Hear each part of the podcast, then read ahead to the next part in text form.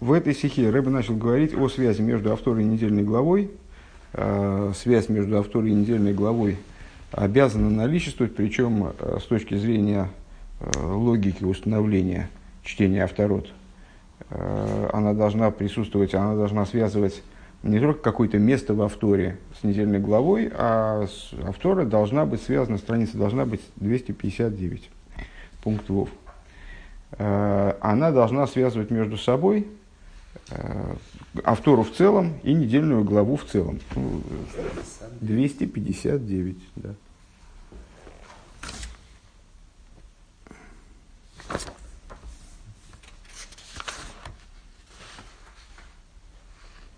А, это у меня открыто не то, извините. На той странице 295. Да. Просто в таком же месте было, были вложены листочки в другое место. А, страница 295, пункт далее должен быть. Так вот, связь между авторой и недельной главой должна быть всеохватывающей. А, в определенном смысле автора заменяет недельную главу с точки зрения содержательной. А, и вот эту связь мы начали искать. Определились с тем, что с автора, как и автора, это отрывок из пророчества Михи, она рассказывает о периоде подготовки к освобождению, причем в самом-самом начале а, подготовки к освобождению, подобно тому, как недельная глава Болок рассказывает нам о ситуации, которая сложилась э, перед предполагавшимся вхождением евреев в землю, по существу, да, а, и а, ну, таким образом они сходны друг с другом. Более того, мы знаем, что с, э, если бы не вмешавшиеся какие-то негативные обстоятельства, то с то освобождение, которое происходило тогда, оно могло бы стать заключительным.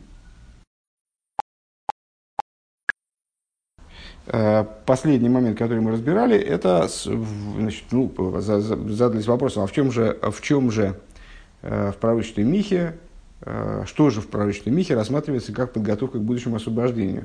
Бепаштус, то, о чем говорится в, в самом начале этой авторы, то, что евреи уже на тот момент, даже в, в тот период, когда зло э, не только вне их будет сильным, поэтому его надо будет Всевышнему подавлять, но и также внутреннее зло евреев будет сильным, э, там, сами евреи там, только что оставили поклонение идолам, скажем.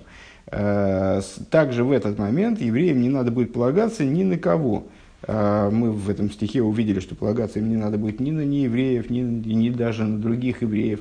То есть они будут абсолютно автономны, смогут в, своих, в своем жизненном процессе полагаться только на Всевышнего. О чем идет речь? О том, о чем сказано проклят человек, полагающийся значит, на человека? Естественно, нет. А, поскольку здесь речь идет все-таки о подготовке к освобождению, то есть э, в определенном смысле о каком-то там э, достаточно высоком уровне служения, о тех вещах, которые э, запрещены Торой, о которых можно сказать проклят тот, кто поступает так, естественно, речь не идет.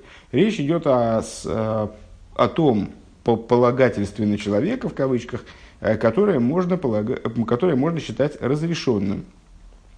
Э, что это за полагательство на человека? Вот мы знаем, что человек в своей жизни взаимодействует с материальным миром, а, Причем взаимодействовать не только вынужденно, ну, типа душа спустилась в мир, ну, что же ей делать, ничего не остается, кроме как заниматься вопросами материального мира в частности. Она не может уйти от решения там, бытовых и каких-то технических вопросов своего существования. А душа задействована в взаимоотношения с миром концептуально. А, она с точки зрения своей базовой идеи, с точки зрения своей, ну, если так можно выразиться, функции в этом мире, она обязана взаимодействовать с миром, поскольку ее задача переработать этот мир, изменить этот мир. Поэтому она а, в, каждой, в, каждой, в каждом своем действии она а, пытается задействовать, задействовать в действие э, взаимодействие с миром, для того, чтобы вовлечь материальность мира, природность, э, вовлечь в служение и таким образом переделать мир, сделать его жилищем для Всевышнего. Так вот, в рамках такой работы э, еврей не только может, э, ему разрешено, э, но и в каком-то смысле это необходимо. Необходимо задействовать служение с материальность мира для того, чтобы Э, и в частности взаимодействие с людьми, и даже взаимодействие, взаимодействие с неевреями для того, чтобы решить какие-то вопросы э, там, технического плана служения. Далее. Да так за кого она из. Нита за ангога сатива золбот лверн. Нора драба цуми варзайн ун ойв гойбен диан гога затива. Намерение, которое Всевышний вложил в этот мир, заключается не в том, чтобы а, природный ход событий отменился, чтобы э, мир под, убрать, как бы мирское, убрать природное, уничтожить природу мира, скажем, а заключается в том, чтобы э, природа мира, она была поднята. Бизе зозан гимгилуй гилиле айн кол гилейн кол азе их тейва изми юхат мямитн вплоть до того, чтобы стало понятно всем, что также природа, она объединена со Всевышним, что она находится в единстве со Всевышним. Дерфун флаштанзик бейненейну. И отсюда понятно в нашем случае, дерпшат фуналой ми что простой смысл вот этой идеи лой и кавелаиш, э, не надеяться на человека. Э, из нит зол ботл верндем фундем иш должен заключаться не в том, чтобы помощь человека э, была в принципе исключена для еврея, скажем, но раз но раз демот веттейве гуфа за бетахлиза и худ медаликуса и сборах, а в том, что природа мира, она станет находиться в абсолютном единстве с божественностью, без Бисмеветн дем зен немнит эза сиш нор блейс эза давай. Вплоть до того, что э, во взаимодействии с природой э, еврей будет ощущать, будет видеть э, не участие человека, но единственная помощь со стороны Всевышнего. Еще раз, эту идею она не, не, не проговорилась до конца, и я не, не уверен, что она, стала, что она очень понятна. Значит, мы сказали выше – Э, увидели в пророчестве Михе э, следующую идею, которая должна послужить подготовкой к освобождению и, наверное, таким маркером освобождения. Э, пророк говорит о том, что евреи в тот момент не будут надеяться на человека. Что значит надеяться на человека? Есть, в принципе, базовая позиция еврейства. Человек должен надеяться на Всевышнего, на человека надеяться. Если он меняет Э, свою надежду на человека, уверенность во Всевышнем заменяет уверенностью в чем-то материальном, неважно даже в чем, в человеке, э, в течение обстоятельств, в э, помощь со стороны государства, неважно, на что он полагается. То есть он просто берет и вместо того, чтобы верить во Всевышнего, Всевышний организует его вопросы и все там, за него решит. Он вместо этого полагается на что угодно другое, это, ну, в этом есть даже, наверное, можно сказать, какой-то элемент того дозора. То есть, э, тем самым он наделяет э, какой-то фрагмент этого мира значимостью совершенно не подобающей этому фрагменту. Он должен надеяться на Всевышнего и быть ориентирован на это, именно на отношения с Богом. Но при этом мы знаем, что э, еврей, он не только имеет право, но и обязан в каком-то смысле вовлекать в свое, в свое служение взаимодействие с миром. То есть он не должен парить на мироздание, он не должен устраняться из мира, не должен уходить, а, и в особенности на этом акцент делает Тора Хасидизм, он не должен а, погружаться в баскетизм, а, там, отказываться от, от еды и питья и пытаться превратить себя из человека в душу вне тела. Он должен жить как душа в материальном теле э, и задействовать в своем служении весь возможный ресурс, который ему мир предоставляет. А, более того, в этом есть определенный пафос, потому что он строит жилище Всевышнему в нижних, поэтому он должен нижний задействовать в этом служении.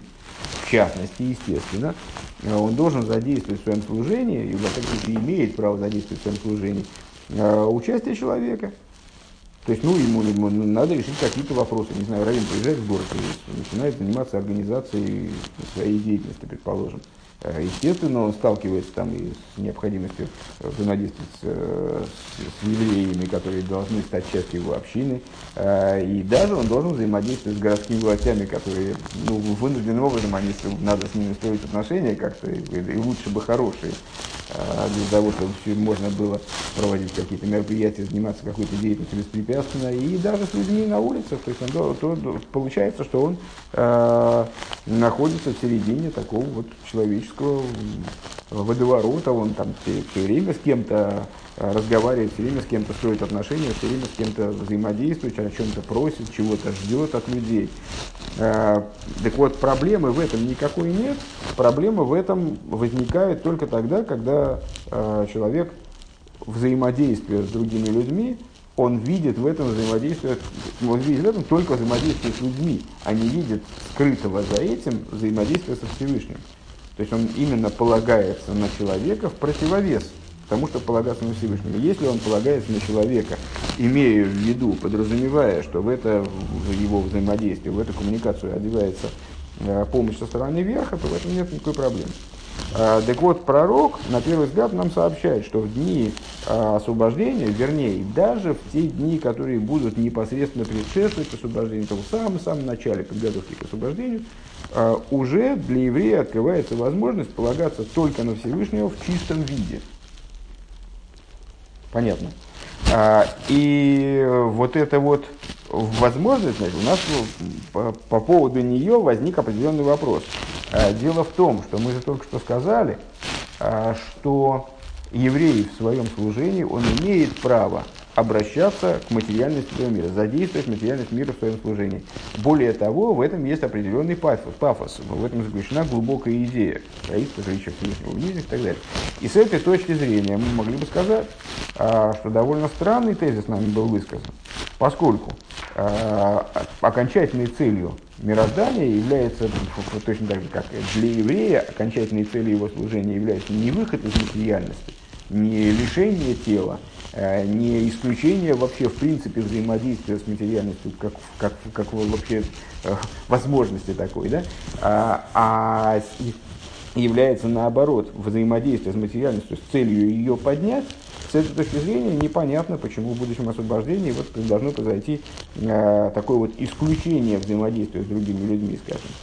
Э, на первый взгляд, оно должно быть просто, оно должно пережить какую-то трансформацию, оно должно пережить какое-то э, изменение в русле освобождения. И о таком изменении Рэбби сейчас и сказал. Э, надо сказать, что речь здесь идет не о том, что человек полностью будет э, автономен от кого бы то ни было а, и утратит какие бы то ни было связи с другими людьми. А речь идет о том, что взаимодействие с материальностью мира, с, с окружающими людьми поднимется до такой степени, что в нем будет очевидным только помощь со стороны Всевышнего. Будет очевидной. А, אין דעם ענין פון אשר תעשה קענען קענען זיין צוויי אופנים. Вот в этой идее мы назвали выше, процитировали стих «Благословит тебя Бог во всем, что ты будешь делать», и привели известное ему толкование, что здесь речь идет, идет не только о том, с точки зрения простого смысла этот стих говорит, если я правильно понимаю, а, о том, что Всевышний тебя во всем благословит. Такое пожелание. А с точки зрения толковательской – Э, этот стих указывает на то, что Всевышнему для того, чтобы благословить еврея, необходимы действия со стороны еврея. Э, Всевышний благословит тебя, мол, во все, что ты будешь делать. Вот есть то, чем ты занимаешься, туда благословение попадет. Есть сосуд, где благословение выражается терминах э, Тура хасидизма, ну тогда благословение действительно сможет одеться в этот сосуд и, сможет, и Всевышний сможет тебе помочь. Если нет действия, если ты со своей стороны не предоставляешь такого сосуда, то благословению сложно одеться э, в твое существование, в твою жизнь. Так вот, в этом Ашер Тасе, э, во всем, что ты будешь делать, могут оно может появляться, оно может реализовываться двумя способами. Первый способ, алиф, хочешь вейза с тейвами сада от несмотря на то, что человек понимает, что природа с точки зрения самой нее не обладает никаким норким кигарзом бияда хейцев бой. Э, Все, что относится к миру, это всего лишь топор в руках рубящего, ну, известная метафора. Не топор, особое дерево, а тот, кто им рубит. Точно так же Э, наблюдая какие-то явления в природе этого мира, там, взаимодействие с людьми, мы должны понимать, что все, что, с чем мы сталкиваемся, это всего лишь топор в руках рубящим. Всевышний управляет всем, что есть, И наблюдая какие-то явления, мы видим э, всего лишь воплощение божественной воли, которая э, ну, избирает э, элементы материальности мира в качестве вот таких топоров для реализации инструментов, для реализации этого какого-то замысла. Фундус ви балдер несмотря на то, что мы понимаем, но несмотря на то, что мы понимаем, что Всевышний всем управляет, и все в этом мире всего лишь топор в руках рубящего, так или иначе Всевышний приказал, чтобы э, взаимодействие с ним происходило, чтобы жизнь еврея проходила вот именно под, под этим лозунгом «Бехола шертаасе». Мы делаем сосуд, тогда в этот сосуд одевается божественное проведение, одевается божественное э, благословение. Мезол махана кели э, индерахатеева, то есть мы должны сделать э, должны оборудовать Всевышнему э, тот инструментарий, э, в который оденется его благословение, для того, чтобы реализовалась, там, скажем, замысленная нами задача, там, или приказанная Всевышним нам задача, которую мы хотим реализовать. Фарнем тейва баим ан орд. То есть мы должны найти место, предоставить место для благословения в природе этого мира – а, так и нет мицатейвалдейн. При этом мы понимаем, что задача-то сама решается, конечно же, не тем инструментом, не самим инструментом, который мы приготовили.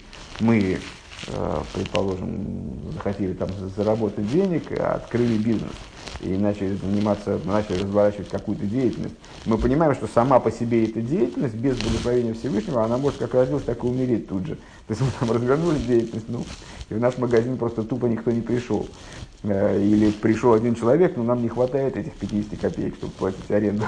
То есть, ну, в общем, это не, не сама деятельность, она приносит нам прибыль, скажем, а благословение Всевышнего, которое в эту деятельность способно одеться.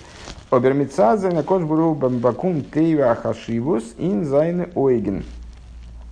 Э, но при этом э, именно по той причине, что Всевышний дал такой приказ – то есть он распорядился, чтобы еврей а, во, в своем взаимодействии с миром, он таки а, задействовал при, природу вот, в свою деятельность. Да? А это Всевышний распорядился, это не я придумал.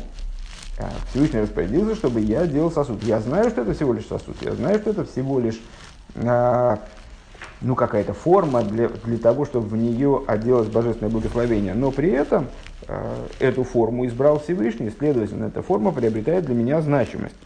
Бейс. Э, Эртутен Тейван Норвалдер Рейбештер Готазей Онгизопт. Э, второе, вторая, то есть это, это был первый вариант. Первый вариант э, реализации Бехола Шертасе, уже не переводим, да, Бехола Шертасе во все, что ты будешь делать. Всевышний готов дать благословение во все, что ты будешь делать. Я занимаюсь изготовлением сосуда, понимаю, что это сосуд э, всего лишь, что все, что происходит, это все, что я вижу э, в материальности мира, э, это всего лишь реализация божественного замысла, то есть весь мир это всего лишь топор в руках рубящего, но при этом у этого топора есть значение. Всевышний избрал этот топор для того, чтобы им рубить. Это то, что необходимо предоставить Всевышнему для реализации благословения с его с точки зрения его Всевышнего приказа. Следовательно, у этого есть определенная значимость. Другой вариант. Эртутен Тейва Норва Валдерейбештер вот он гизок. А, евреи занимаются природными вещами, занимается, ну, занимается на самом деле ну, то, точно тем же самым, о чем мы говорили в первом варианте, э, только по той причине, что Всевышний ему об этом сказал. Э, с фанем тобер баимим кейн норт нит, но при этом для него самого э, данная деятельность, она не обладает вообще никаким значением. Валерзетен дем нора митл цуцуисфиндем роценабейра, потому что он в этом топоре не видит вообще никакой значимости. Он ощущает его только как средство Э, для реализации божественной воли, э, не обладающая вообще никакой ценностью. Э, Воздосис дер в этом заключается объяснение, и на маймер бисейну, высказывание наших учителей, посук, ему нас итхо, правильно, там то. Вегой ему нас итхо геймер, а зимуна зе сейдер зроим, шенеймар, шенеймар, ше мамин бхей ломи везерея.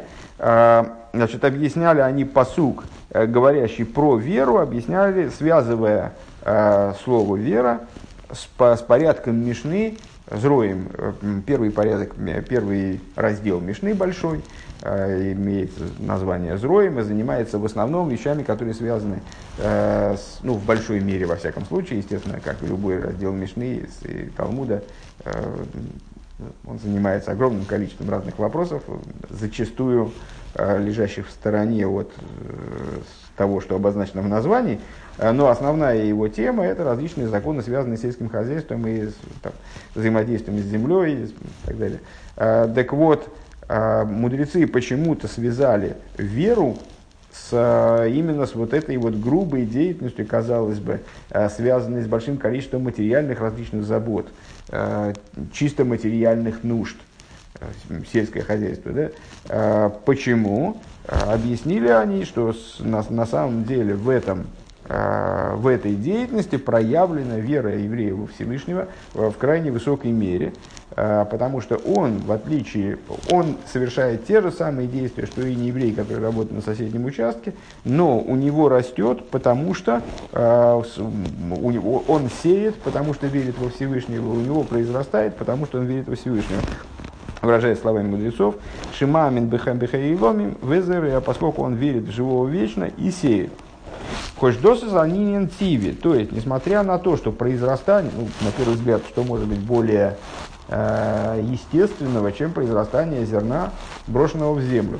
В конечном итоге, если человек не сеет, э, то зерно, само упавшее в землю там с колоса, предположим, колос вырос, наступила осень, он там сгнил, э, высох, сгнил, там, упал, упал, упали зерна в землю и тоже выросли никто не, вообще не занимался этим посевом.